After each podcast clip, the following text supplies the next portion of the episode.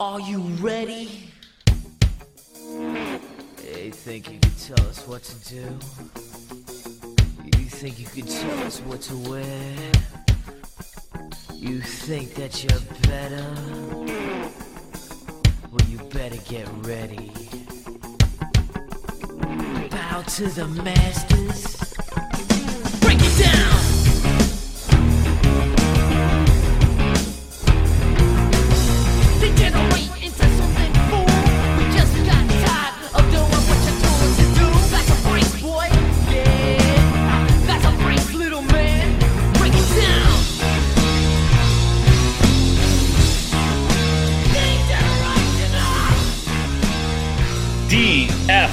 DFSDJ Nation back again with another week. We are on to week two.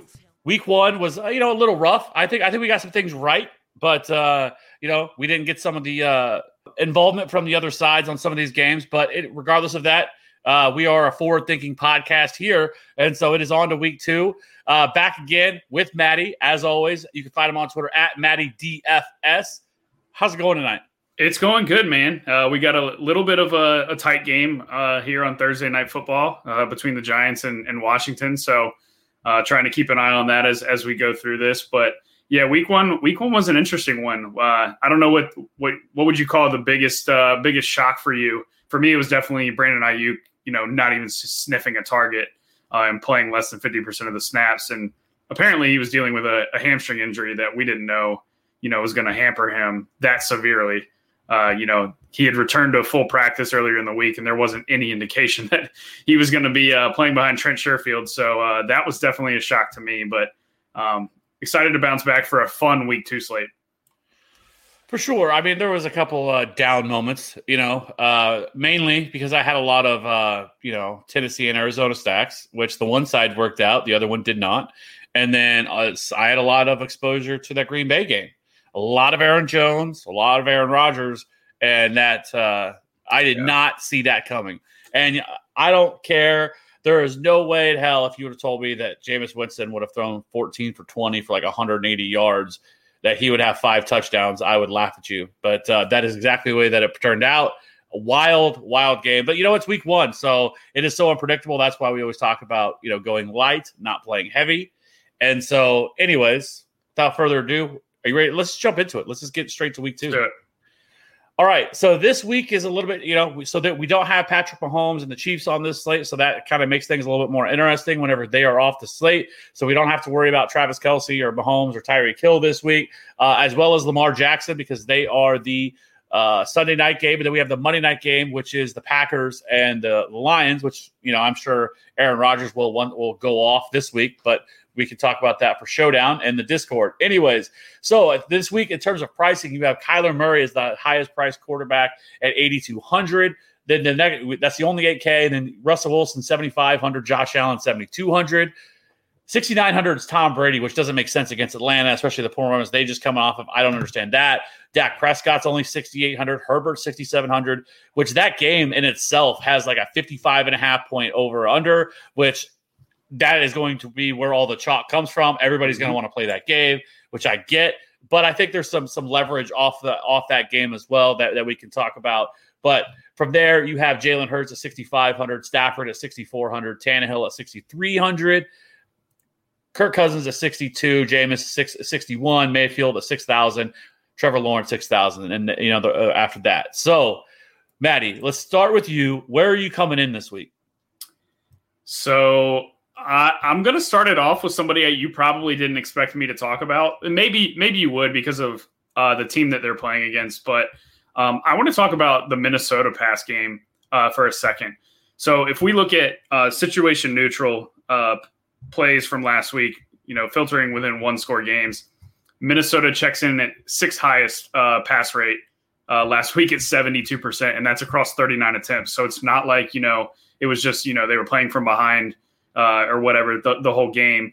Um, you know, they, they made a conscious effort to throw the football uh, and play at a decent pace um, this week or last week with a new offensive coordinator there. Uh, so that's, you know, very encouraging for me to want to stack up a Minnesota pass game going against Arizona. And I I know everybody's going to want to look to Kyler Murray and DeAndre Hopkins right off the bat, and that's probably going to be a very popular stack. And I think you can get a ton of leverage just by playing the other side of the game. Uh, and, and you can even play Hopkins in that stack despite him being popular because nobody's going to play Kirk Cousins. Uh, and you can you can honestly run both Thielen and Jefferson together um, if you want, because I mean th- those two are those two guys are that that entire pass game offense. Um, I mean KJ Osborne, we can talk about him a little bit when we get to wide receiver. I think he's in play at 3100 um, to to to go with that stack, but. I mean, they're without Irv Smith at tight end. They're not really going to feature, you know, the tight ends that they have on the roster.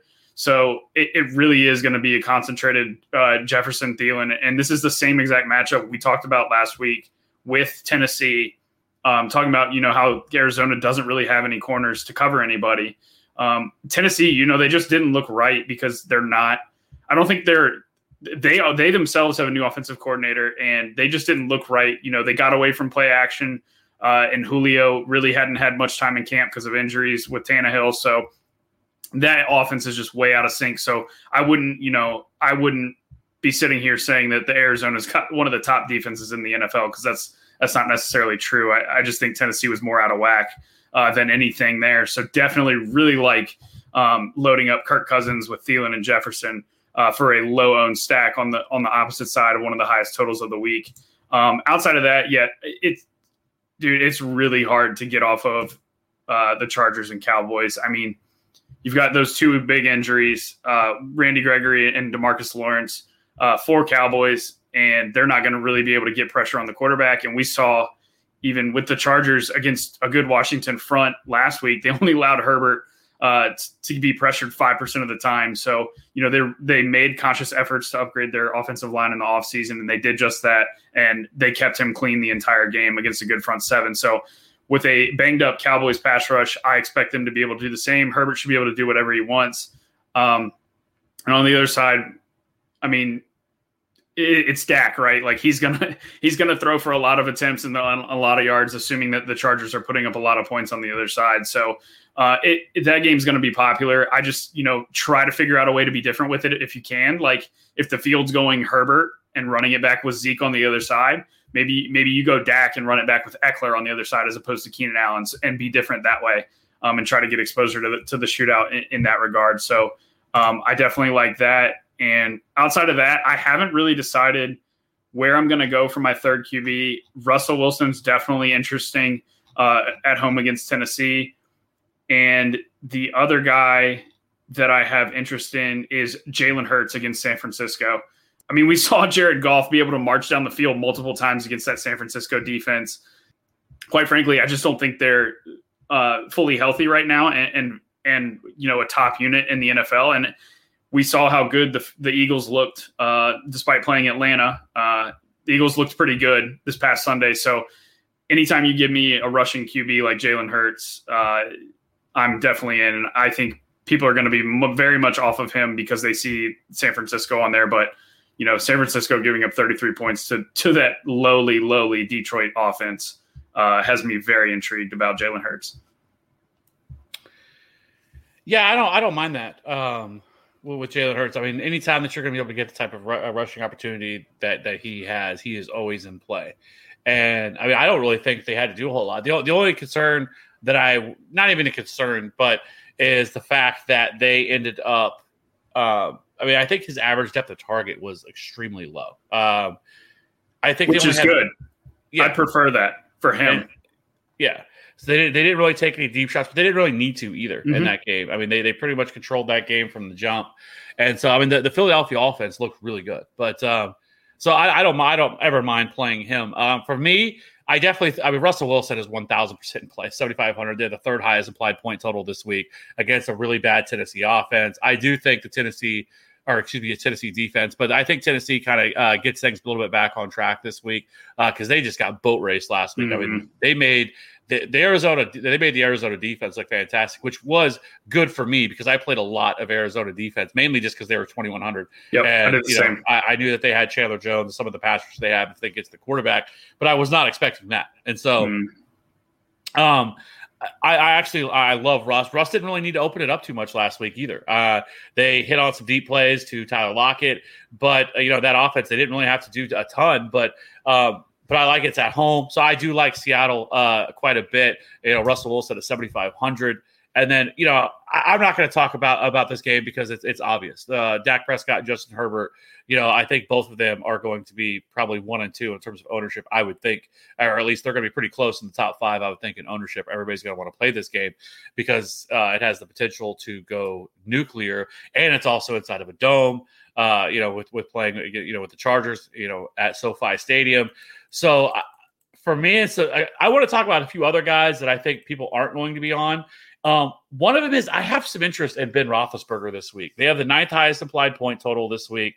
Um, I, I know that offense, especially in the first half, didn't really look good, but the, the Raiders' defense, especially their secondary, doesn't really worry me all that much, right? And so I, I do feel like that with, with this, this is a way you can get a little bit different. You can, you know, they have a lot of whether you want to play him with Diontae or whether you want to play him with, um, you know, Chase Claypool. Uh, I think you could definitely do that.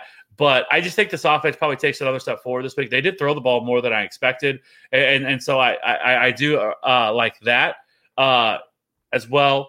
And so while I do think the Oakland or Oakland the, the, the Raiders front is definitely much improved with adding Ngakoue and everything else, they were able to get to the quarterback. But this is just a, a little bit different of a game. Um, in terms of that. And so I, I, think you probably see a lot of targets go to Diontae Johnson and Chase Claypool. And so I do like this. I mean, like I said, they have the ninth highest implied point total this week. And so I, I do like Ben Roethlisberger a little bit as kind of a, different, uh, you know, to get a little bit different. And then I like Sam Darnold. Uh, again, played really well last week, and he was cheap. He's still cheap this week. He's only fifty two hundred. I know people are going to see that first next to the Saints, but the Saints uh, have a bunch of injuries. They lost even more pieces on that defense. Lattimore is hurt. Um, and then I can't I can't think of the other guy uh, who's also hurt as well. And so that's just more injuries to this defense. I think DJ Moore can absolutely expose that secondary.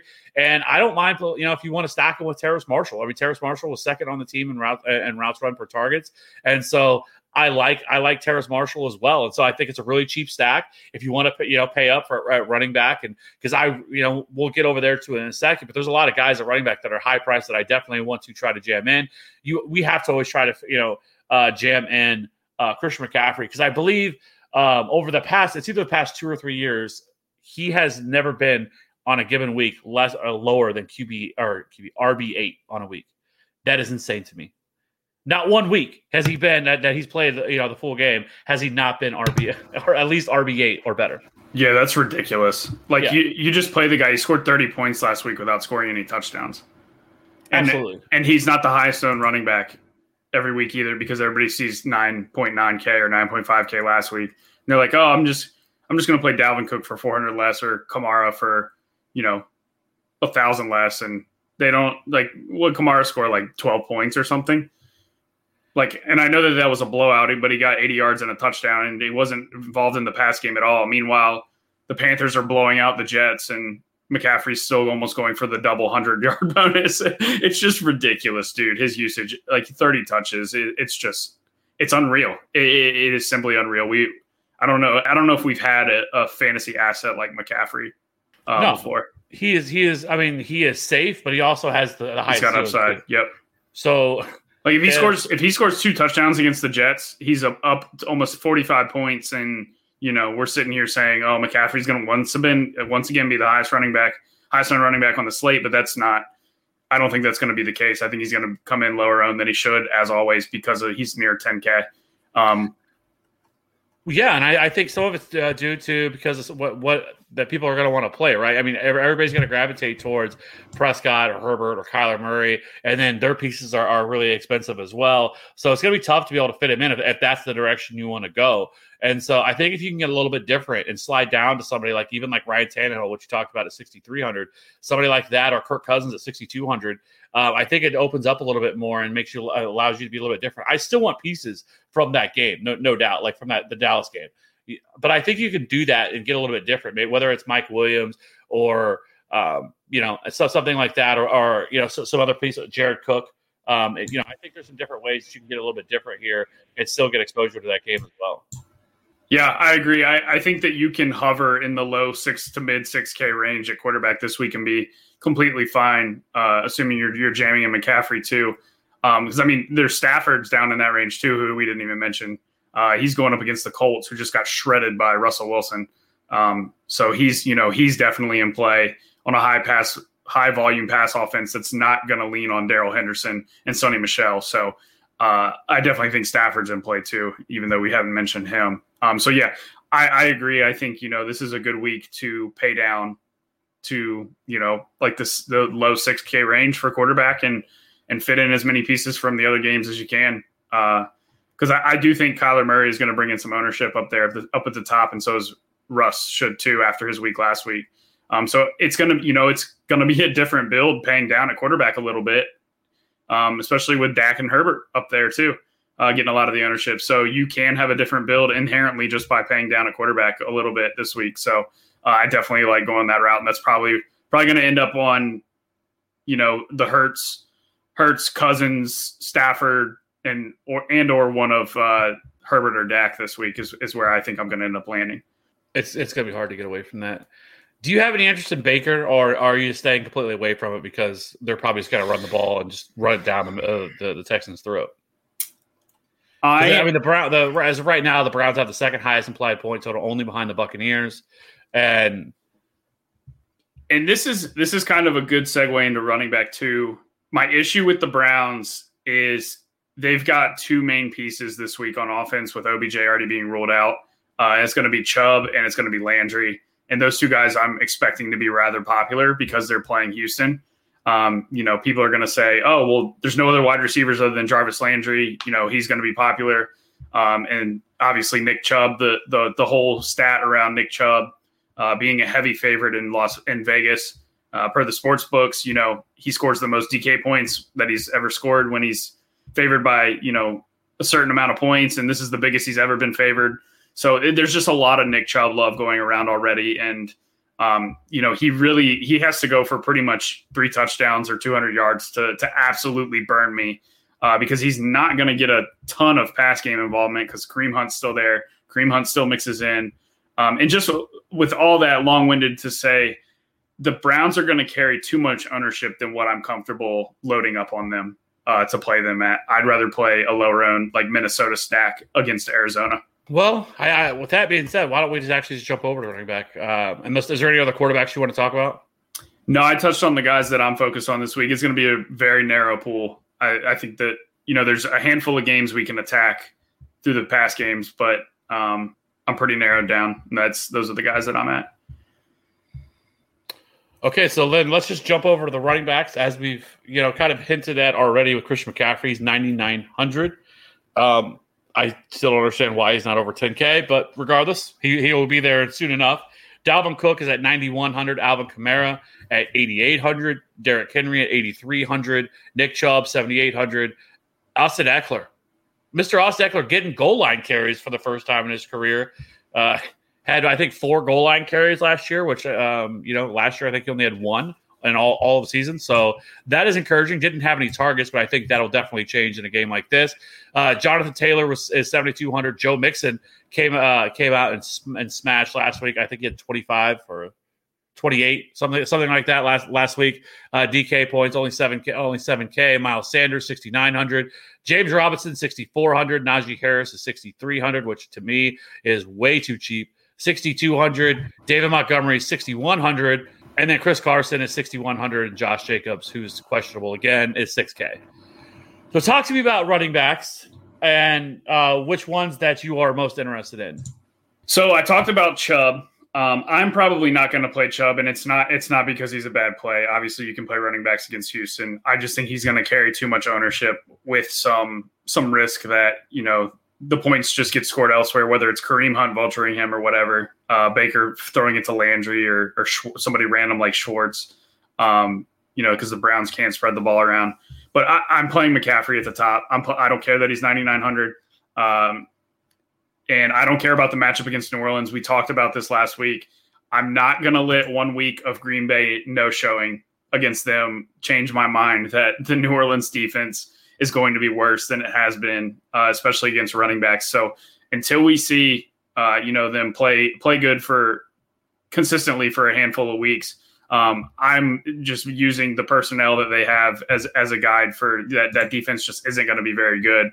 Um, I just think you know Green Bay with all the the, the distraction in the offseason, they just no showed basically. Um, so I'm just chalking it up to that. Going to have a ton of McCaffrey. Um, I like Ekeler a lot as a pivot off of the obvious pass game uh, pieces in Dallas and, and, the Chargers. And the same thing can be said for Zeke on the other side of that game. Um, you know, a game where two guys are going to get all of the red zone usage uh, for either team in a game that's going to be stacked heavily through the air. I, I, think those are really good leverage plays for teams where you're not using those those passing attacks. Um, I like Jonathan Taylor, assuming his offensive line is healthy. Uh, they are dealing with some some injuries uh, this week, uh, so definitely need to keep an eye on that. But he would be my run back if if playing Stafford. Um, he had a ton of touches and and tied tied Hines with uh, targets uh, last week in a game that they were trailing the pretty much the entire game. So that is very encouraging usage for JT. Um, I'm not sure I'm going to end, end up on Montgomery despite uh, Walito uh, cheering for him in chat. Um, I'd rather pivot to Allen Robinson on that team, which we can talk about when we get to wide receiver. But I think Montgomery at 6,100 after you know running all over the Rams on prime time, he's going to get some ownership. And then I really like Najee Harris as for a bounce back candidate. Um, I I think he's he might pick up a little more steam this week. Last week he was really unowned. Um, I think he's going to be a bit more popular, considering the fact that he did not come off the field. But that's why I like him this week against Las Vegas. Is he will not come off the field, and I think his pass game usage is going to be more than the three targets he saw last week as well. So um, you've got a lot of guys again outside of below McCaffrey. Like you've got a lot of guys in the six K range again. Same with quarterbacks. 6K range is is very very sweet uh, for the running back position. And then if you go even a little bit below that, um, there's a guy at fifty four hundred dollars that might be my favorite running back play on the slate. And despite this being a PPR site, I absolutely love Damien Harris this week um, at fifty four hundred dollars. We know Bill Belichick does not let rookie quarterbacks do anything against him uh, and Zach Wilson is is in for a rude awakening against that Patriots defense.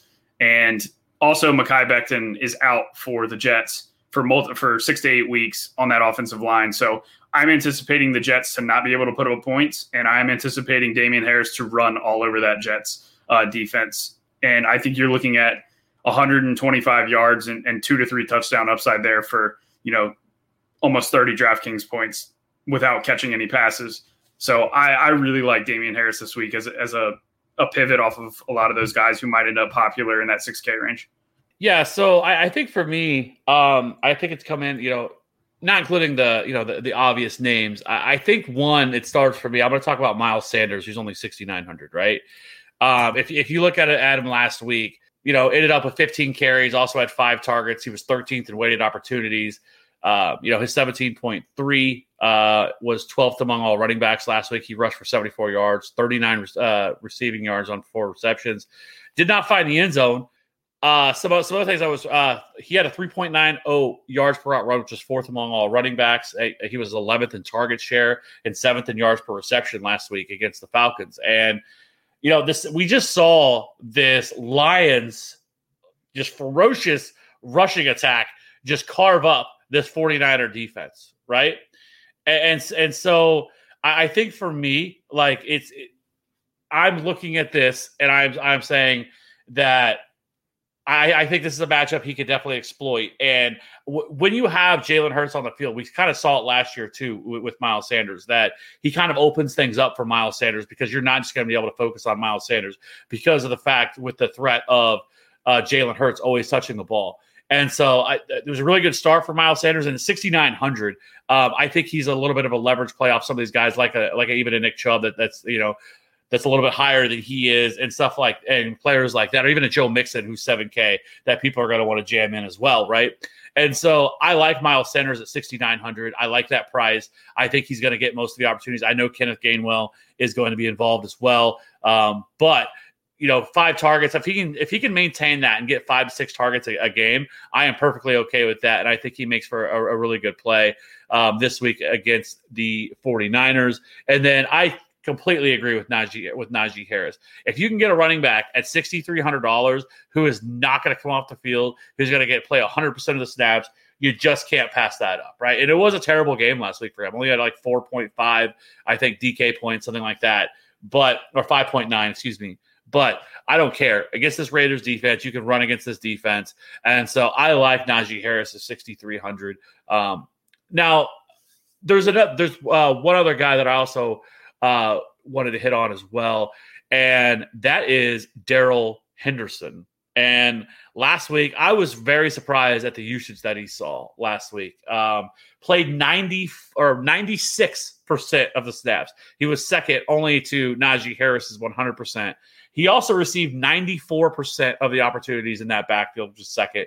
11th in carries. He did only see one target, so that is something to monitor. But rush 70 yards, uh, 15.7 um, DK points last week, right? And so if you could get a running back at his price, right? He's not they did not move him up drastically. He is still cheap. He's only 5700 and again, if you can get a running back at, at, at that cost, I have no problem going there with him as somebody who's going to have. Now, do I think that is going to maintain where he's going to be play, getting 96% of the opportunities? No.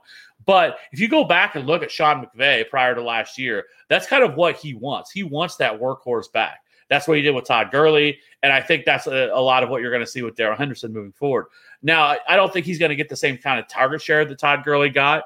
But I do think while he is still in this 5K range against an Indy defense that was just thrashed by Chris Carson a week ago, like, so I, I just don't have any problem with that. And Sony Michel only had, I think, one snap, I think, or one carry last week. Um, no, Walito, you are 100% wrong. Sony Michel is not going to be involved this week. You know why? Because Sony Michel fucking sucks. Okay. And so Sony is not going to be involved. I know you hate Darrell Henderson, but follow the touches. Don't follow your take lock bias. Okay. That's all I'm going to say. Love you, Walito. Anyways, so 5,700. I like me some Darrell Henderson. Yeah. Uh, he's definitely in play. Uh, that Colts defense didn't look great last week against Seattle. Um, and the Rams Rams offense is going to be good all year. And you have to respect Stafford in the past, and and you know that just that Rams offense has always been able to run the ball because it's a because of the scheme. So, um, yeah, I mean he's going to see what probably 18 to 20 touches in this one. He saw 17 last week, so 5,700, 18 touches. That's that's pretty good. Um, I'm definitely on board with that. Um, there's there's two burning questions that I want to get your opinion on. The first one being the obvious question, the elephant in the room. Um, you know, the hottest hottest running back on waivers this week. Uh, Mostert's out for the year. Uh, Elijah Mitchell sits at 5K. Trey Sermon's obviously going to be active this week. Are you touching the San Francisco backfield against Philly, or do you think that you know these guys are going to gain Elijah Mitchell, Mitchell especially is going to gain steam to where you want no part of it. So I don't mind playing. It's going to be ownership based. If if he has somehow gained steam this week because of his price, because of what he did last week, depending on where he comes in, because I think that's the most important part of it of the equation, anyways. If he's going to be unowned, I would I would have interest in him at, at five K. Yes, um, I think this this rushing attack is one of the best of the league. It is the scheme. And I know that Trey Sermon is going to be Trey Sermon is going to be active this week. He's not going to be a healthy scratch again this week. That's not going to happen. But I think that he is going to get enough opportunities. I think you could probably figure he gets 15, probably 15 to 17 touches total in this game. And so I don't know how you can't have some sort of interest in that at 5K. Um, he was not utilized as a pass catcher last week but I think that changes. He was a capable pass catcher in college. He usually had around 20 receptions a season. And so he's not like, you know, he's not a Christian McCaffrey or a DeAndre Swift where he's going to catch a bunch of balls. But um, I do think he's a capable pass catcher. And I think game script had a lot to do with the fact that he never saw any targets. But he still had 100 yards and a touchdown. Now it was against Detroit. But I do think that as long as his ownership doesn't get out of control, I think at 5K, I think you could go there. Okay. And my other question for you is $100 below that. Josh Jacobs has DMP DNP yesterday and today. Uh, Kenyan Drake sits at 4,900 against Pittsburgh. I would assume Kenyan Drake would become the highest end running back on the slate at 4,900 if Jacobs were to miss. Is this Mike Davis good chalk from last year, or is this Mike Davis bad chalk from last year? Assuming Jacobs were to be out, it's a tough one because I don't know the answer. I'm with I I have no input either way. I think it's Um, a ter- it's a it's a terrible matchup because of the, how Mhm. good this this Pit- this this Pittsburgh defense is. But I think that The pass game usage is going to be there. He's caught six balls last week for 60 yards, and that and was I against think the difference in that as well, though, is that if I remember correctly, Mike Davis when that happened, he was he was 4K. I think he was minimum, right? he was he's not Yep. minimum. He's 4,900. and he's still busted at min price. Yeah, which is so, which is why I get kind of hesitant because I, I I could see you know Kenyan Drake approaching thirty percent ownership if Jacobs were to be out, and he would be the chalkiest play of the slate um, because people are going to see Drake's name, they're going to see number one running back, they're going to see that four K that four thousand salary starting. I know he's forty nine hundred, but they're going to see the number four starting the salary number, um, and, and it's just going to subconsciously suck ownership to him um, because then they can play McCaffrey and they can play all these other guys that they want to play up top. Um, I just don't know what I would do. I think part of me feels like he doesn't have the ceiling that I want, um, despite the the volume that would be there. Because like, I mean, he has to score a touchdown or two to burn me, right? Because he's not going to rush for 100 yards against Pittsburgh. Like the only thing that's safe is his pass game involvement at that point. Like I don't even know that he'd be the goal line back when they like when I what what tells me he would be the goal line back over Peyton Barber, a ball just a legit bowling ball, Peyton Barber. I think he would be the goal line back. I mean, I he's proven that. I mean, he could definitely do that. He did that. That's that was his main role in Arizona last year. I mean, he pretty much had that role all to himself. I mean, he already played forty. I mean, he even last you know, he played forty-seven percent. He had received forty-seven percent of the opportunities and played forty-eight percent of the snaps. I don't think Josh Jacobs is right. Like Josh Jacobs continually went off the field. His something's going. I mean, he has you know that that toe is not right. And I don't know if the smartest move would be to shut him down for you know a month or month and a half or whatever, and just you know get him right. But I, I would venture to start to look like he's not going to play. But if he's going to have 30, 35 percent ownership, no thanks. I'll, I'll be out on that. This is just a terrible matchup, Yeah, and like it's it's it's not good. Um, I, I think he could see some you know some pass catching work, but much like that, like Josh Jacobs back when you know before they had Kenyan Drake, like he wasn't receiving that all that much pass catching work either, and so I don't know. I mean, you, we know Darren Waller is going to get 72 targets. Um, he is currently on pace for I think 300 targets this year uh, after his 19 target performance he got on Monday Night Football, um, which is just insane for Darren Waller. But regardless of that. Um, I just couldn't do it at that ownership. Like, and it's, it's just a terrible matchup. I mean, if it was this was like a a decent matchup, then I would have a little bit more interest. But man, this is this is about one of the worst matchups you possibly can get facing that that Pittsburgh defense. yeah, and and just looking at Pittsburgh's Week One man versus zone uh, split, they played about seventy percent zone, um, whereas Baltimore plays a ton of man coverage. So in man coverage, you're going to be, you know, it's you're more likely to get uh, chunk receiving plays out of the backfield because it's it's running back manned up with a linebacker most of the time. Um, whereas in zone coverage, you know, it's it's you can have higher volume, uh, but it's going to be a lot less explosive plays because the zone's going to keep everything in front of him. So he would need, you know, probably eight to ten targets to really burn me uh, against Pittsburgh, and he would have to score one to two touchdowns to burn me as well. I mean, five K isn't free. Like you still and and I think a, a common mistake that a lot of people make in DFS too is is they see somebody as value because they're cheap, and and they sacrifice ceiling um, because they're just trying to force in a cheap player on their team, uh, and not realizing that to take down tournaments, you know, everybody kind of has to smash, um, regardless of what their price is. So, um, yeah, I think I think Ken- Kenyan Drake's going to end up popular, and I think I probably will not have any of him, assuming Jacob sits. Yeah. Um, lastly, before we jump over to wide receivers, what is your thoughts on Javonte Williams this week at 4,400? I mean, he had 14 carries last week playing Jacksonville. Uh, that Jacksonville defense is atrocious. And do you have any interest in that, or because of Melvin Gordon's involvement, you'd be out? Well, they played the Giants last week. They got Jacksonville this week, and they they still had he still had a ton of volume in a close game with the Giants, um, who you know looks kind of good defending Antonio Gibson tonight. Um, so again, I just don't know w- with their timeshare. I don't know what the ceiling would be for him. I'd almost rather. Nah, I'm not going to say what I was going to say. We'll, we'll, I'm going to hold that in. I was going to say I, I, would almost rather just play Mark Ingram for his 26 touches, but uh, that I, that I am not doing. I, I'm not doing that either. No, I'm just I'm trying to stay away from these timeshare guys if I can help it, especially because we have, like you said, Darrell Henderson didn't come off the field 5700. Najee Harris didn't come off the field 6300. Uh, you got, you got Zeke right there at 6200, which is crazy. Um, Montgomery 6100. Like I just think there's too many guys in that 6K range to flirt with these uh, you know, committee style backs in the in the mid fours.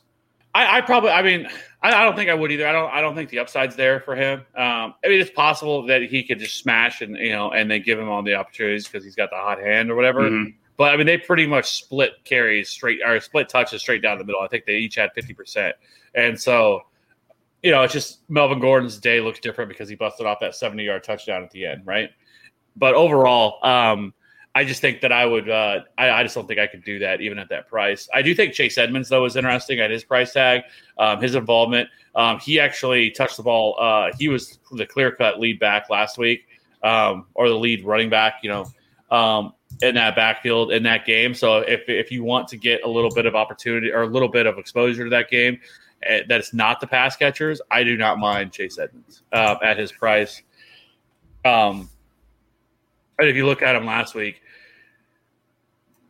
uh, 56% of the snaps, 50% of the opportunities, 12 carries, four targets. Uh, he had two red zone touches last week.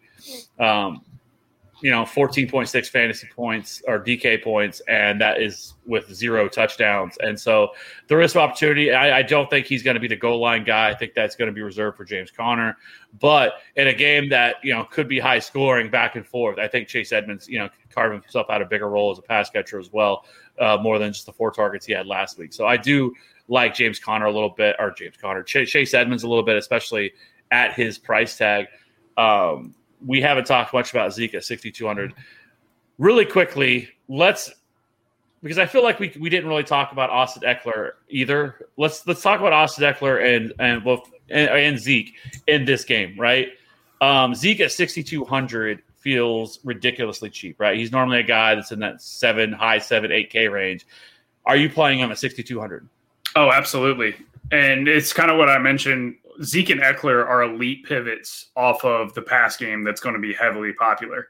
Um, and we saw this, and this is what I was talking about with our boy Derek. I, I got on the phone with him uh, earlier today and just had a conversation, you know, just about DFS and, uh, you know, the games this weekend and, and just, you know, building DFS lineups in general. And, you know, we were kind of looking back on this past weekend uh, and, and just reviewing a little bit. And, we were like, why were none of us on Adam Thielen at all? When we, you know, we're seeing Dalvin Cook as as this popular running back uh, against a bad Cincinnati defense, and none of us want to play Thielen or Jefferson, um, because you know anything can happen from the touchdown variance, and it's such a concentrated offense.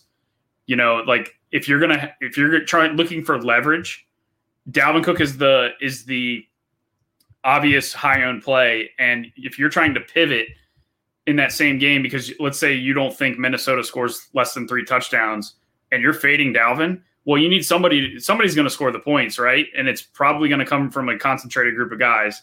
Why, like, why didn't we play Adam Thielen? So, you know, applying that same logic, if, you know, you're not on lineups, you're not playing Dak and Herbert and Keenan Allen and Amari Cooper and CeeDee Lamb, there's going to be a lot of points scored in that Dallas and Chargers game, right?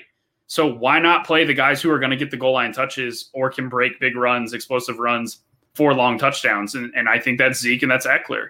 Um, you know, Ekeler got what did he get? Seven red zone rushes last week. I know he had zero targets, but that's not going to be sustainable for the whole year. Like that's his that's his bread and butter is catching passes. Um, and and I think that the, you see that change against Dallas, who just hasn't been able to defend that that aspect. Um, and you know maybe Micah Parsons helps that, but I think he's going to have to be involved with rushing the passer too, considering they have nobody to do that now. Um, so yeah, long winded to say yes, I I like Zeke and I like Ekeler a lot. I uh, I, I agree as well. I think not having any of them, I think, is a mistake. Um, mm-hmm. So let's just go ahead and jump over to the wide receivers. We have DeAndre Hopkins at the top at 8K, uh, Stefon Diggs at 7,700, DK Metcalf at 7,600, uh, Calvin Ridley at 76 or 7,500, excuse me, Justin Jefferson 7,400, Tyler Lockett 7,200, Adam Thielen 7,100, Keenan Allen at 7K, which is. Uh, a Travis or not. It's it's it's ridiculous that he's only seven K. Um, he mm-hmm. should be much higher than that. AJ Brown at sixty nine hundred. Amari Cooper at sixty eight hundred. Uh, Deebo Samuel is 6,700 coming off that monster performance he just came off of. Shout Chris Godwin at 6,600. Diontae Johnson, 6,400. CeeDee Lamb, 6,400. I can only imagine what his ownership is going to be at 6,400. Jarvis Landry, 6,300. Julio Jones, 6,300. Allen Robinson, 6,200. Mike mm-hmm. Evans, 6,100. Mike Williams at 6,100, Cooper Kupp at 6K, which is, we'll talk about it. But, and then a- Antonio Brown at 6K, that wraps up, you know, that price, that, that, that tier. What are we doing at wide receiver this week? Get ahead of postage rate increases this year with Stamps.com. It's like your own personal post office. Sign up with promo code PROGRAM for a four week trial plus free postage and a free digital scale. No long term commitments or contracts. That's Stamps.com code PROGRAM. What's the easiest choice you can make? Window instead of middle seat? Picking a vendor who sends a great gift basket? Outsourcing business tasks you hate? What about selling with Shopify? Whether you're selling a little or a lot, Shopify helps you do your thing, however you cha-ching. Shopify is the global commerce platform that helps you sell at every stage of your business. From the launch your online shop stage to the first real life store stage, all the way to the did we just hit a million orders stage. Shopify's there to help you grow. Whether you're selling scented soap or offering outdoor outfits, Shopify helps you sell. Wherever and whatever you're selling, Shopify's got you covered. Sign up for a $1 per month trial period at shopify.com slash try. Go to shopify.com slash try now to grow your business, no matter what stage you're in. Shopify.com slash try. And why is Mike Williams, which I like Mike Williams this week, but at 6,100, I don't get. Like, it's like they moved everybody up and then just kind of left everybody. Like, let's just move Mike Williams up uh, and then we're just going to leave everybody else the same. Yeah. Uh, it's tough to push the Mike Williams button uh, in the group of wide receivers that he's in. But if you're game stacking and that game goes nuclear, I think Mike Williams will be a big part of our part of why. Um, this is you know kind of another topic me and derek we're, we're kind of talking about you know this is figuring out this game the the chargers cowboys game pretty much hinges the slate to be honest um, and so you know Trevon Diggs is the only good corner that the Cowboys have. And you can, you know, you have to kind of try to pick and choose, you know, is Dallas going to use their number one corner on Keenan Allen just because he's their number one corner?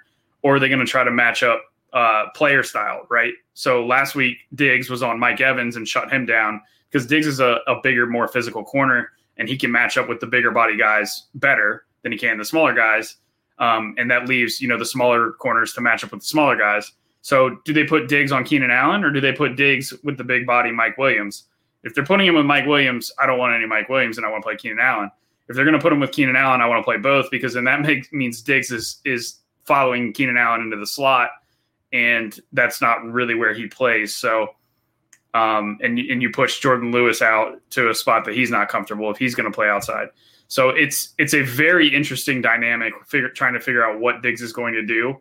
Um, I do like all that to say. I, I, do like Mike Mike Williams, and and he may be featured in a, in another thing that uh, that I'll be doing this week or uh, something. But um, yeah, the I think wide receiver is similar to you know the running back position. There's a lot of guys in the 6K range that I mean, Allen Robinson 6200 uh, against the same Cincinnati defense that we just talked about with Adam Thielen crushing last week, um, and I think Montgomery could end up popular. So I think it's the same exact leverage play, and you can play any of these guys that you know we talked about the game stacks. So I don't want to hit hit on the obvious ones too much.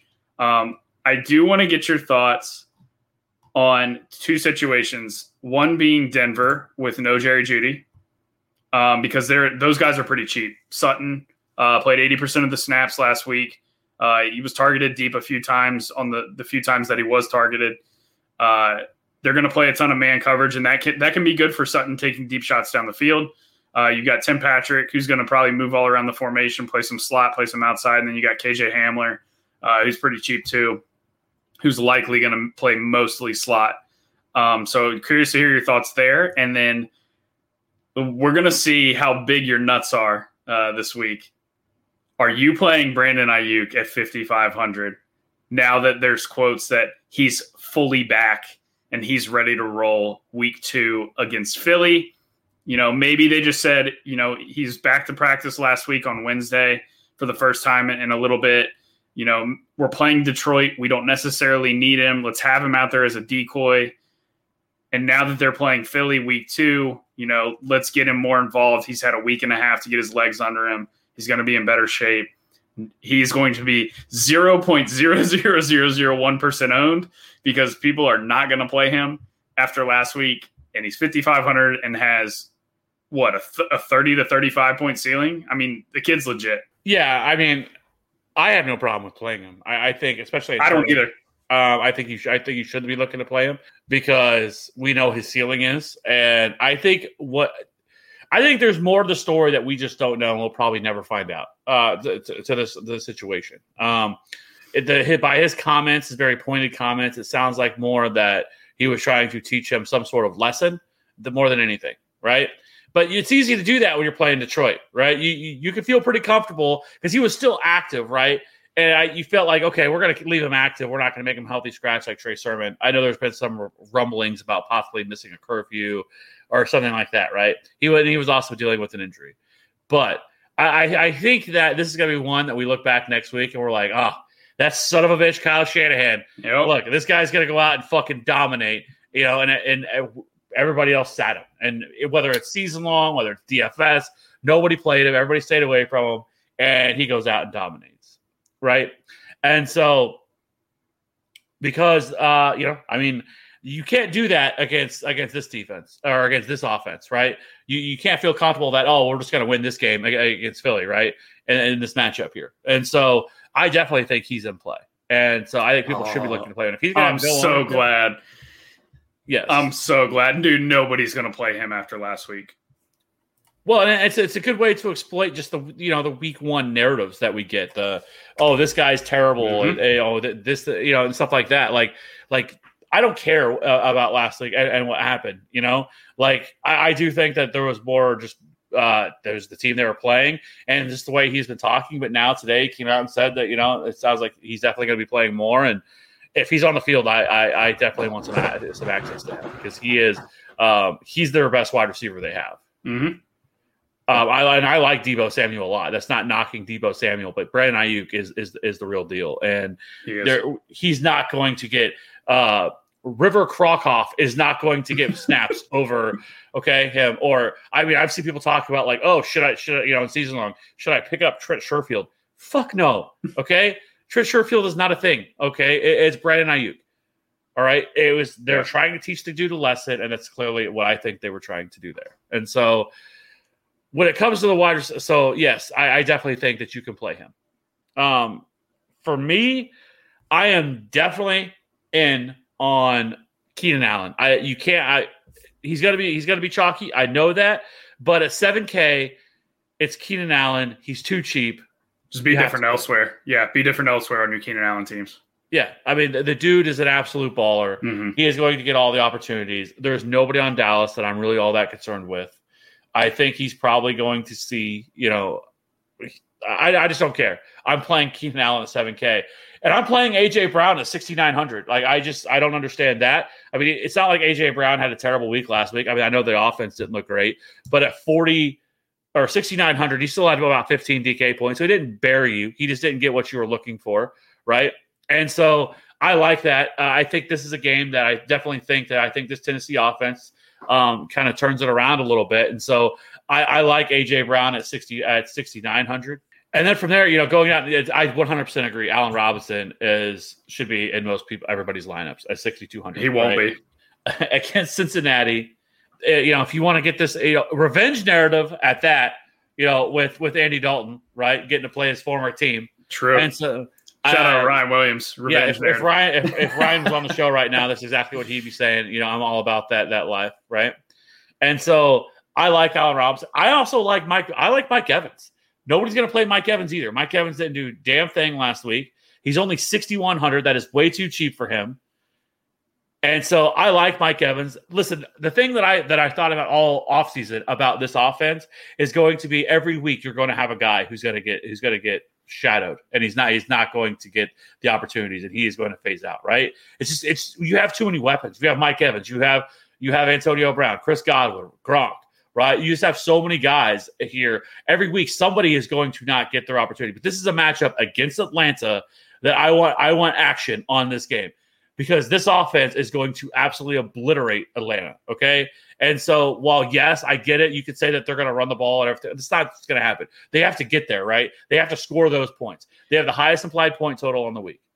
Yeah, and Brady is not at the point of his career where he wants to just turn turn around and hand the ball off when they're up by ten. Like they will throw and they will throw and they will continue to throw until they're up by thirty five.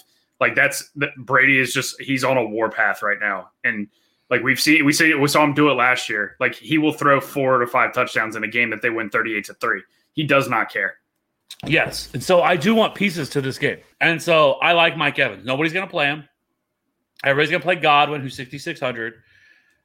Or they're going to oh, get to Why AB. is he fifty six hundred? 6,600. Oh, 66. I thought you said 56. I was like, oh my God. Oh no, no, we'd, we'd be having a different conversation if that was if that was the case. Um, no, he's sixty six hundred, and Antonio Brown is six K.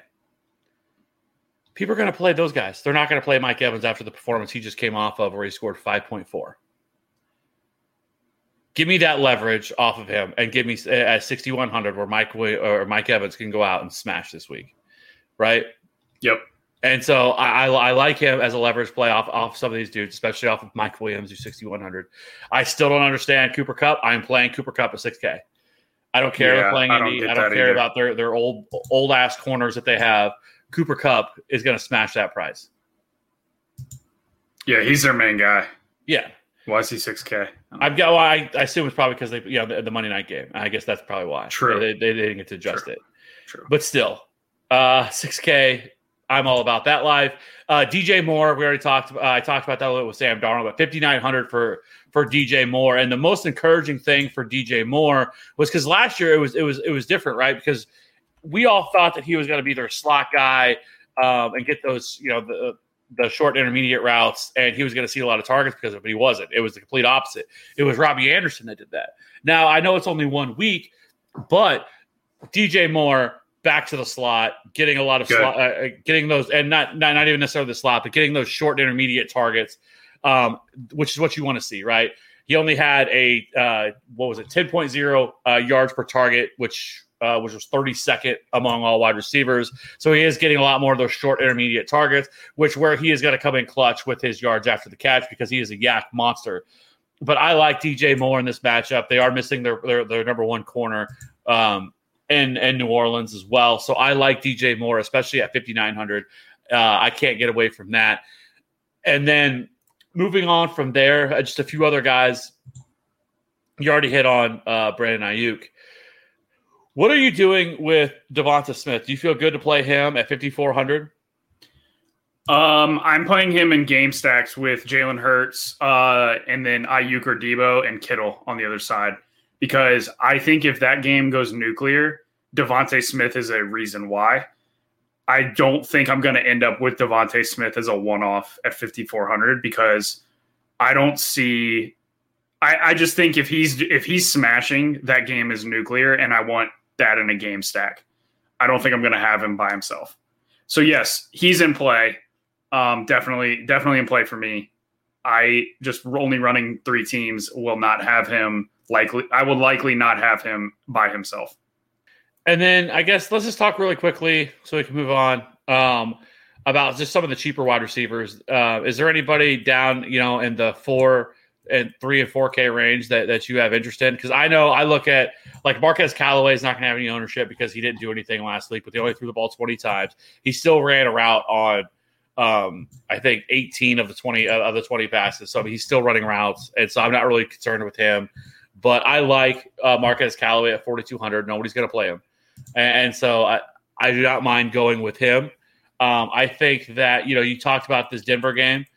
I do mm-hmm. think KJ Hamler. Uh, there's been reports this week that he's actually the you know going to be the guy who sees more opportunity over Tim Patrick. Where I think okay. a lot of people thought it was going to be Tim Patrick last year because that's what Tim Patrick did last year. I still think they're all they're they're still you know going to be in three wide receiver sets and all that stuff. Yes, they're all going to be out there, but KJ Hamler is explosive, and you know he dropped a, wide open touchdown too. I don't know if yes. you saw that highlight. Yeah. So we'd be talking about something completely different here mm-hmm. had he not caught that, because mm-hmm. he would have scored what about twenty fantasy point, twenty DK points was last like week. A, I was like a sixty yard touchdown, I think, or forty or fifty. Yeah, it, so, it, would have been another twelve points added on. Yeah, and so KJ Hamler at 3,800, 100% in play. Yeah. You know, Bryan Edwards, like crazy what happens when you, Jon Gruden, when, when you, you, actually throw him, him the ball. Yes. Cause uh, like I know, cause we were all talking in our, on our chat, you know, as that game was going on. And which, by the way, the ESPN two Peyton and Eli, I will never watch the regular broadcast ever again. That was amazing. The, the Eli and Peyton broadcast was absolutely amazing. And yeah for those of you who did not know that ESPN2 had a broadcast uh, on Monday Night Football, I guess it's because it's new this year. Uh, Peyton and Eli are doing a broadcast where they commentate on the game. They talk about you know coverages and and strategies and things like that. But the cool thing was they were bringing in other NFL players like Ray Lewis was on there. Uh, they brought in Travis Kelce on for a little bit. And Travis Kelce didn't even know that he was playing the Baltimore Ravens next week. And he was sitting there talking about, yeah, we're going to got to go back to the building tomorrow and get ready for our opponent next week. I think we're flying out to the Chargers. And they're like, uh, no, Travis, you're, you're playing Baltimore, who's who's on Monday Night Football right now. And then uh, they bring in Russell Wilson too to, to close out the game. So that was really really cool. I highly highly recommend checking that out uh, next Monday night for, especially because you know they'll be analyzing Aaron Rodgers, so that'll be pretty cool.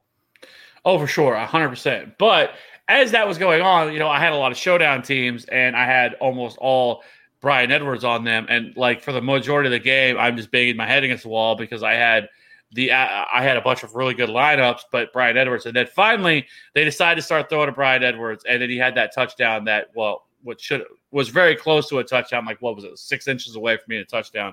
I digress. The biggest question for him is going to be though, are they going to actually, you know, start to actually give him more of a consistent role in this offense after he proved what he can do? But at thirty seven hundred dollars, uh, I'm going to have a little bit of interest in Bryan Edwards at that price tag. And then I'm definitely, you know, I've already talked about somebody like you know Terrace Marshall. I like that as I like going back to him as well because he actually was second on the team in targets last week with six.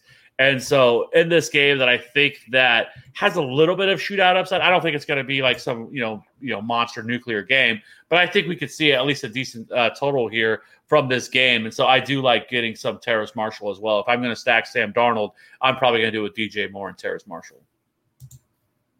Yeah, definitely agree. Uh, and and I like the Edwards call too, especially you're on Ben Roethlisberger, so that's a that's a very easy cheap run back.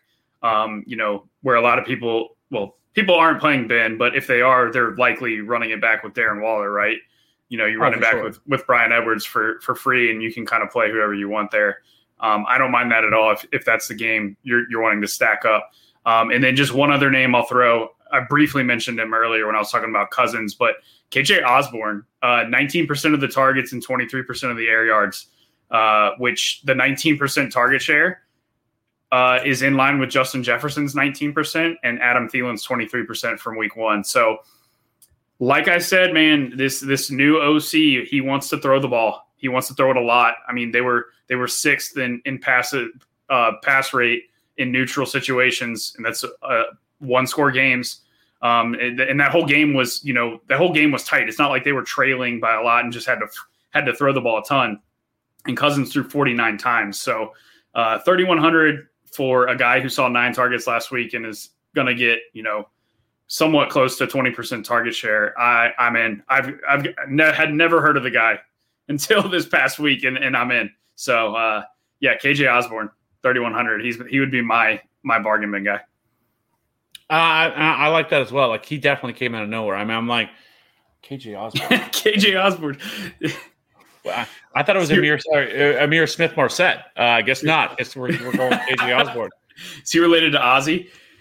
And so yeah, I so I, I don't mind that. Um, just a couple other dudes, and then we will move over to tight end. I, I forgot to mention Darnell Mooney. Darnell Mooney at 4,200. You know, in this game that uh, I, I, you know I, I, like targeting this game a little bit, getting some pieces from here. He played 100 percent of the snaps last week. He did play almost 30 percent in the slot as well. He did see seven targets last last week, uh, so that is positive. And so um, I like Darnell Mooney. He's going to be on the field. They really don't have anybody else outside of him and Cole Kmet and Allen Robinson. So um, if you know you want to get a little bit of action on this game, I, I do like targeting Darnell Mooney at 4,200, and then. I want to talk about a guy that I had talked about him last night on our TFA show as well, and I think he's probably a better, D, uh, you know, DFS play than he is actually a you know season long um, play. As long as he plays, he is he is a little bit limited, but he's still getting in practice. But that's Anthony Schwartz um, going against Houston. Mm-hmm. He is only thirty three hundred dollars, and while he didn't, I mean, he only played, he only logged fifty percent snap share he did see five targets, um, three catches, 69 yards. I believe he also had a, um, a they also used him in the, the running game as well. And so I kind of like him. I mean, he was uh, 17th in fantasy points per route run last week. Um, they, they showed that, you know, he's kind of the guy that they want to use. And I mean, he got, I mean, if you would have played him last week, I mean, he had, you know, double digit DK points last week. You know, he was bare minimum. But the dude is, I mean, for a lot of people that maybe not know who Anthony Schwartz is, I mean, he is a absolute electric dude. I mean, his best comparable is Curtis Samuel. He ran a 4.27 at his pro day, which equates to 4.32, which is 99th percentile. He also has a uh, 84th percentile speed score. And, you know, he was kind of a guy that people were kind of excited about, drafted in the third round, you know. And I know we talked about Donovan Peoples Jones, you know, last week, you know, if you're wanting to play. But even Donovan Peoples Jones did play 80, percent of the snaps, but he only received 3% target share mm. in that offense last week. While, um, Anthony Schwartz received uh, almost a 20% target share in this offense. So I like him at $3,300 against Houston. You know, I think you could see them take a couple deep shots to him if he can connect. Like, I, you know, he, he, he takes one to the house. I mean, we're in business, you know? And so while, yes, I want to get a little bit of action on this Cleveland game, I just don't have any interest in playing a Jarvis Landry, you know, or anybody like that. And I don't, I'm not going to play Baker. And so, if you want to get a little bit different and somebody that's cheap at, at $3,300 with Anthony Schwartz, like I don't mind doing that. Yeah, Schwartz is a burner. He can he can score from anywhere on the field. I mean, running a four three, uh, that's fast. so uh, yeah, no, definitely 40 uh, 3,300. Uh, a guy who's got, I mean, he's got a twenty point ceiling because I mean he can legit go for 100 yards on only a couple catches and, and score a long touchdown. And that's what you would need for a tournament. But I mean, that is in his range of outcomes against Houston. So, yeah, I'm good with that. All right. Well, um, yes. So while in the chat, real quick, while Ayers Chase at 5K, yes, I think you could definitely play Ja'Marr Chase at 5K. I think Tee Higgins is also in play if you want. If you want to, uh, you know, the Chicago secondary is awful. Yeah, the cornerbacks so, are terrible. Yeah, so Ja'Marr Chase at 5K, that's still too cheap for him. Uh, it was good to see him actually come out and explode. That we we heard all preseason of how bad this guy was. He couldn't catch, and you have to appreciate Joe Burrow coming out uh, at their post game press conference and making a snide little comment about, "Man, I thought that guy couldn't catch." um, you know, so that that was good to see. And so, you know, if you look at uh, the Cincinnati offense last week, they only threw the ball 27 times, but that was because they were kind of in that game and they were able to kind of. And they had a lead for a lot of that game as well. And so that you know they used Joe Burrow. I don't know if you're going to be able to do that every week, and I think you're going to see where they're going to throw the ball a lot more than 27 times. So I do like Ja'Marr Chase at 5K and or, or Tee Higgins for that matter. I think both of them are in play at their price tag. But unless you have anybody else, we could jump over to tight end. Nope, I'm good to jump, and tight end's pretty straightforward for me too. Yeah, I mean you have you have Darren Waller at seventy six hundred. I mean the guy, I, which is probably actually a value compared to uh, how many targets that he could possibly see, right? But he is going to be. I think he's going to carry the most ownership, rightfully so. He's coming off a game where he had nineteen targets, which is again just ridiculous, especially for a tight end. But you have George Kittle at sixty four hundred, Kyle Pitts who moved up at fifty two hundred, Gronk at forty seven hundred. No fucking thank you. I will not fall into that trap and Dallas Goedert at 4,600, which is interesting because we'll have to see what's going on with Zach Ertz because he got banged up in last week's game. So if he were to if he were to possibly miss this game, which he's gotten in some limited practices, so he he could possibly you know trending towards playing. But if he does not play, I think Dallas Goedert at 4,600, um, I think is definitely would be in play. And then Noah Fant at 4,200, Hunter Henry's 4,300, uh, Jonnu Smith 4,500. I don't know why I skipped over them. And then Tyler Higbee at 41 and Mike Gesicki at 4K. Where are you? What are you doing at tight end? Yep. So on my Hertz team, I will be running it back with Kittle on the other side uh, because the, I think in, in, in, a shootout game environment, uh, Kittle can break the slate at that price. You know, he's got 30 point upside. Um, and, and if that game shoots out, there's a, a very good chance that Kittle is a part of it. Um, and then outside of that, it's it's I'm gonna have I know I'm gonna have nightmares thinking about this for the next three nights, but Tyler Higbee and Noah Fant are basically the same price and basically getting the same role uh, in their respective offenses, and and they're both in uh, Fant's in a better matchup than than Higbee is, but I mean Higbee still, I mean he pretty much didn't come off the field. We talk about getting guys at, at cheap roles. Uh, cheap prices that are going to have good roles, high volume roles where they're not going to come off the field, and Higbee is turning into one of those tight ends um, and, and, we didn't see him explode last week, but his usage, uh, you know, they were actually designing plays for him. Uh, his usage, his his snap share, all of that is is very very bullish uh, to him having a very good rest of the season. So I kind of want to get on the Higbee train before it leaves the station. Um, and you know, I feel like he may go overlooked a little bit facing Indy, uh, a, a defense that you know people don't necessarily want to always attack. Um, so yeah, the, it's really those three tight ends, and, and obviously you can play Darren Waller. I just don't know that I'm going to have the salary for it, uh, considering I need to play those those six K running backs with Christian McCaffrey, and we talked about you know the, all the six K wide receivers too. So I probably won't get to Waller this week, unfortunately. Um, which they did a good job of pricing him up that high because 19 targets is is absolutely ridiculous for a tight end. But uh, yeah, it's it's those mainly those three for me: Kittle, Higbee, and and Fant. Uh, Fant with no Jeudy uh, against Jacksonville is, is, a pretty obvious play.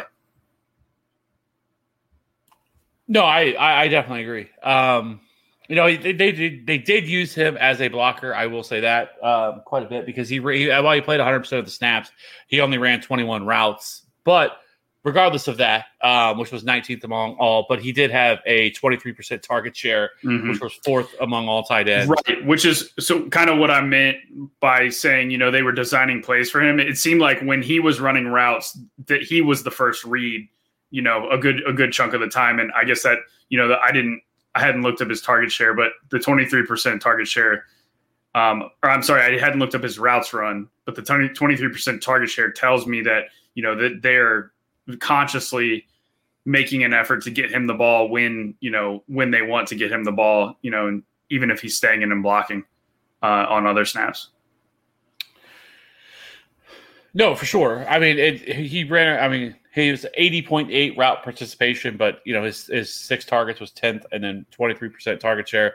But it wasn't even just that. I mean he also saw uh, an end zone an end zone target which is which is encouraging. He was also third in yards after the catch as well. So um, and fourth in yards per route run. So those are two metrics that I always look at, and you know, and it comes to any pass catchers. So mm-hmm. uh, I think there's a lot to like here with the guy, especially a guy that's going to play 100 percent of snaps. Like I'm about that life because that's all we're really looking for, especially at tight end, and especially at that price. And so while yes, it's a little bit more, it's, it's definitely the difficult more of the matchup, but I, I like Tyler Higbee this week quite a bit. Um, I want to talk about a, a less obvious guy, you know, in terms of uh, you know where people are going to be coming in on, and that's that's uh, Adam Trautman at 3K. Um, you know, he kind of mm. was left for dead um, uh, this past, uh, you know, uh, because of he got hurt over there over in, in preseason, and when while he was playing in preseason, um, you know, he wasn't really utilized all that much, so people really thought too much into it, and people kind of left him for dead. I held strong, and I'm happy that I did because while if you look at the the box scores, if you just looked at their just common stats, you would say, well, but but Juwan Juwan Johnson had two touchdowns last week. He should be the guy that we want. Uh, no, because uh, he barely played and he barely ran any routes. I think he ran like four or five routes the entire game. He just happened to be the two were you know end zone targets, right? Mhm. Where Adam Trautman played sixty percent of the snaps. He ran 14 routes on on you know 14 pass routes, and they only threw the ball 20 times. He had a 30% target share. Again, they didn't throw very much, but still, uh, 42% target rate, which is fifth among all tight ends, um, or fifth among all wide uh, wideouts. And then, so I think there's some juice here with this play at 3K. And so I, I think that nobody's going to want to play him because he didn't do anything last week. He only had 4.8 DK points. But I think this is a game that they're going to have to throw the ball a lot more. They're not going to be able to throw the ball 20 times in this game. I, I can guarantee that. And so I like Adam Trautman. They still don't. I mean, it's him, Marquez Callaway, and I guess Deonte Harris, obviously Alvin Kamara. But um, you know, in terms of just their pass catchers, you know, I think he's the guy right now. Him and Marquez Callaway still look to be the guys. And so nobody's going to play Adam Trautman, and I think that that's a mistake. And I like Adam Trautman this week at 3K. I won't go there, but you know, you can. uh How about you go? Takes you go there, take some pictures, and you know, send me a T-shirt and let me know how the rides were, uh, and report back to to Mission Control.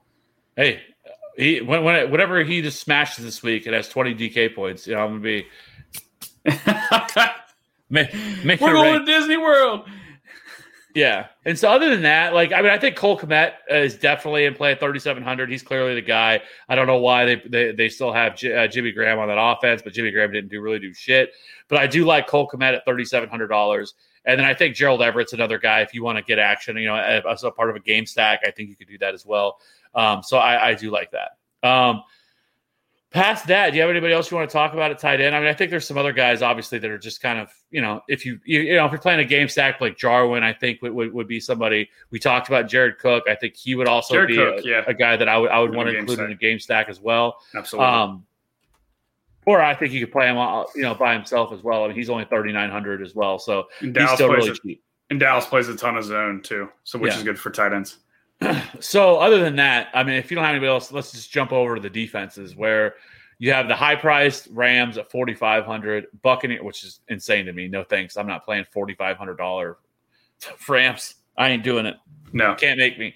Uh, the Bucs were 4,100. Broncos are 3,800 against the Jags. The Patriots are $3,700. The 49ers are 3,600. I don't get why they're uh, that pry up, but whatever. Uh, and then let's just go down, drop back down to the bottom where you have the Texans at 2K. You have the Falcons at 2,100, the Vikings at 2,100, the Titans at 2,200, the Jets at 2,200, the Jaguars at 2,300, the Cowboys at 2,400. What are we doing at defense? I'm just paying down. I'm just going to see whoever fits in, and we're going to go from there.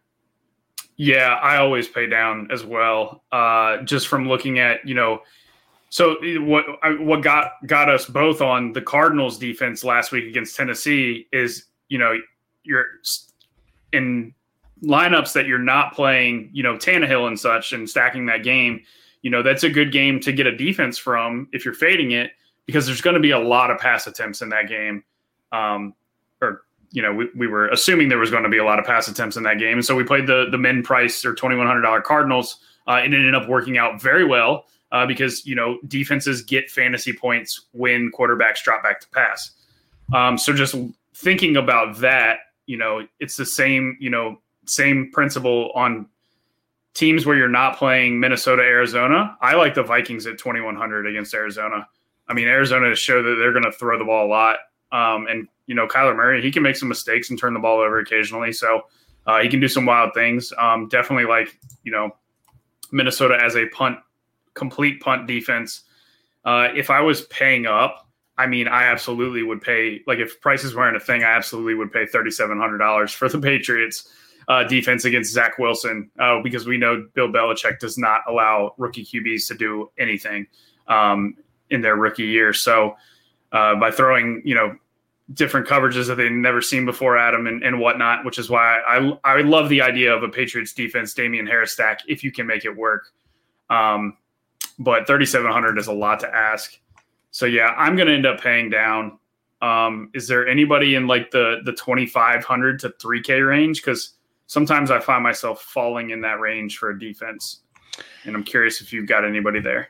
I mean, I think if you like, if you wanted to, I mean, I, I think that I, I think that the the Panthers uh, make for an, an interesting play because you, you just know Jameis can get a little, Yep. uh, you know, you know, I don't give a fuck attitude, make some bad decisions, you know, take one to the house.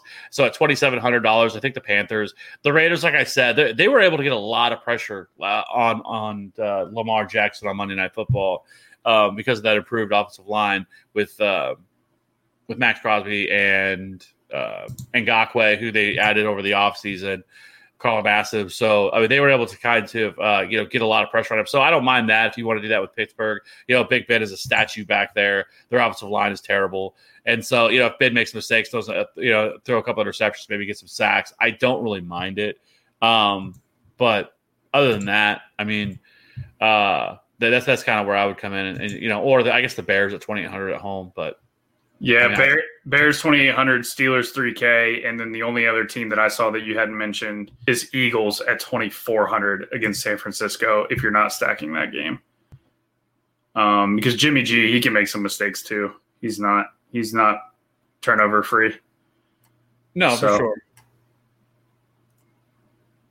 Well, do you have any, any other defenses, or uh, we gonna jump over and build this squad? No, let's build this team and get the heck out of here. All right. So as we do every week, we try to we build a uh, you know put together a lineup, build a team, you know, and we'll see how it does uh, after everybody we've talked about. So why don't you kick us off? Uh, wh- where are we going with first?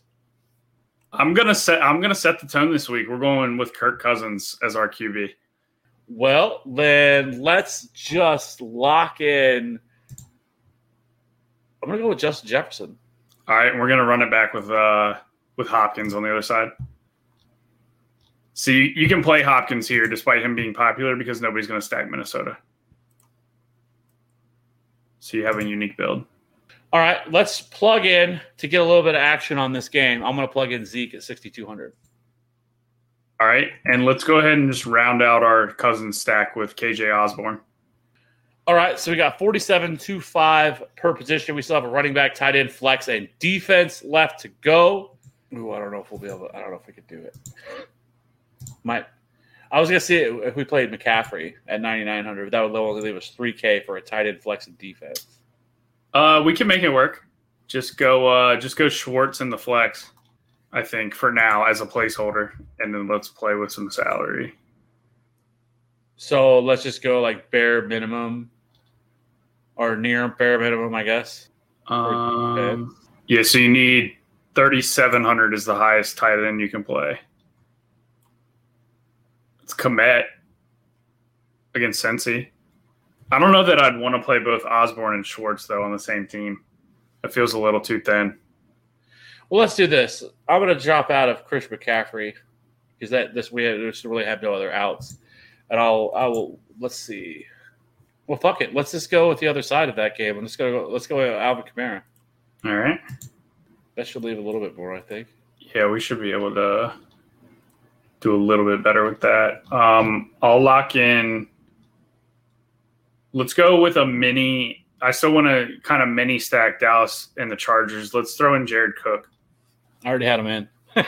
okay. Oh, 4,200. I can do something with this. Um, if I guess I guess we go to Texans defense, but I don't know if I want to do that. I don't know. If I like uh I like Vikings. Oh wait, we're stacking that game, so never mind. I would say let's try to get to the Eagles D if we can. Twenty four hundred. Is there anybody thirty eight hundred you like? Oh, for sure. You know who you're talking to right now? True. Oh, KJ Uh, we, Hamler. could go, we could go KJ Hamler at 3,800 Yeah, just do that. Easy game. Or Bryan Edwards at 3,700. Uh, I vote Hamler. Since we're we can afford to be a little chalky since we have a pretty pretty unique build here. Okay. Well, we used uh, Hall 100%. We go uh, Kirk Cousins, Zeke, Alvin Kamara, Justin Jefferson, DeAndre Hopkins, KJ Osborn, Jared Cook, KJ Hamler, and Eagles defense. A lot of K's and J's in that lineup. Hey, we're gonna get paid. That's all I know. K's So- and J's get you paid, baby. That's so, anyways, yeah. So uh, I think that pretty much wraps up week two. Uh, you know, uh, I think there's a lot of uh, you know, we, a lot of stuff we talked about today. I think there's a lot of teams or a lot of games that, that, are, that you can stack, try to get a little bit different in. But other than that, you got anything else? Nope, I'm ready for a better week two than uh, than what week one was. It was a little little bit of a letdown. Uh, a lot of spots and teams that you know we were excited about. Tennessee and, and Green Bay uh, being two of the main ones that that kind of let us down. So um, looking for some some bounce backs across the board in week two. No, for sure. Um, so, anyways, I appreciate everybody checking out the show. If you're watching on YouTube live, be sure to hit that like and subscribe button. If you're listening to this on podcast, be sure to leave us a, rating and review. You can find us at DFS DJ Nation through your podcast stream. If you are watching on YouTube, uh, just head over. You can listen to the pod. DFS DJ Nation pod. We are not under the Fantasy Authority uh, stream. This is our own setup we have going here. I hope everybody wins a lot of money. For Maddie, you can find him on Twitter at Maddie DFS. You can slide into DMs or into our Discord. We have an absolutely free Discord with a DFS channel set up. Uh, you can find the, that link in the description. It's a good way to just come in. We can talk. Well, you know, we'll be talking DFS, especially probably Saturdays into Sunday morning, kind of talking about you know some of the different things that are going to be coming up. You know, with injuries and everything else. Uh, we can talk about plays and everything else. Or if you just have any questions, I know Maddie was in there waxing poetically, just dropping nuggets on some of the guys last weekend, uh, getting them ready. And I think they stole the lineup that he that he posted in there. That, would be a good lineup for cash um, from from him.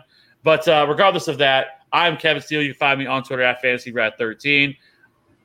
I will- we will see you in them DFS streets.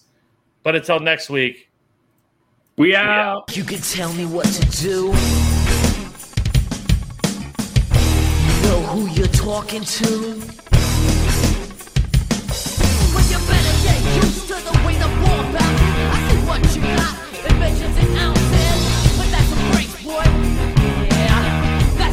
big man? Break it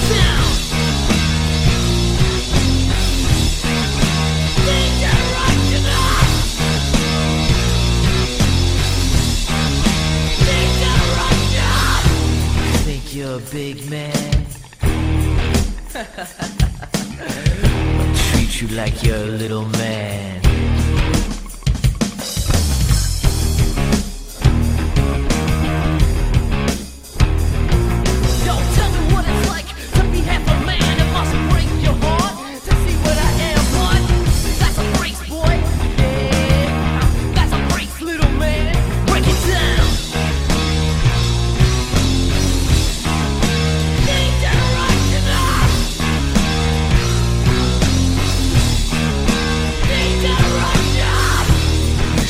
could tell me what to do. You know who you're talking to? Just stop, wanna